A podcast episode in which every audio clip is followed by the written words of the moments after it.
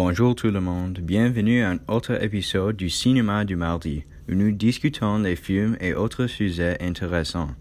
Je suis votre animateur Bailey et je suis excité pour l'épisode aujourd'hui. Cette semaine, j'ai regardé un film nommé Ce qu'il faut pour vivre, un excellent film. Le film se déroule dans les années 1950 alors que le tuberculose euh, se propageait rapidement à travers le pays. Dans ce film, nous suivons l'histoire d'un homme nommé Tivi. Tivi est un chasseur inuit qui mourra de tuberculose. Il est envoyé à, un hôpital québécois. Tivi ne parle pas français et ne peut pas manger sa nourriture. Il est confronté à un monde et une autre culture complètement nouveau. Pendant son séjour à l'hôpital, il fait face à de nombreux défis en matière de communication et même de racisme. TV commençait à perdre l'espoir et l'envie de vivre jusqu'à ce qu'il rencontre un garçon. Le nom est Kaki, un orphin inuit malade. L'espoir est revivé de TV en enseigner à ce garçon sa culture. Le garçon aide beaucoup TV car il parle français. Maintenant que vous savez à propos du film, c'est temps pour le sujet du jour. Si l'histoire de ce qu'il faut pour vivre arrivait aujourd'hui en 2020, est-ce que l'histoire serait la même avec coronavirus? Je pense que la chose la plus évidente qui changerait serait le fonctionnement de l'hôpital. Dans le film, les infirmières n'ont ni masque, ni gens et ni type de protection. Aujourd'hui, les infirmières auraient des combinaisons complètes et un masque pour se protéger du maladie. Une chose dont je ne suis pas sûr, c'est le racisme.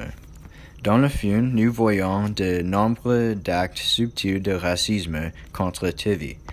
Par exemple, l'homme malade en face de lui se moquait TV parce qu'il ne savait pas comment manger avec une fourchette.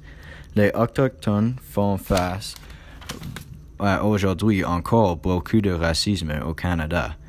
Il est donc très possible que le racisme montré dans le film va être le même aujourd'hui mais en même temps, TV a été très bien traité par de nombreuses personnes dans le film, euh, comme l'homme malade à côté de lui et la gentille infirmière. Donc je pense que ça va rester la même. Une chose que j'ai vraiment aimé dans ce film est la façon dont ils dépeignent les deux cultures.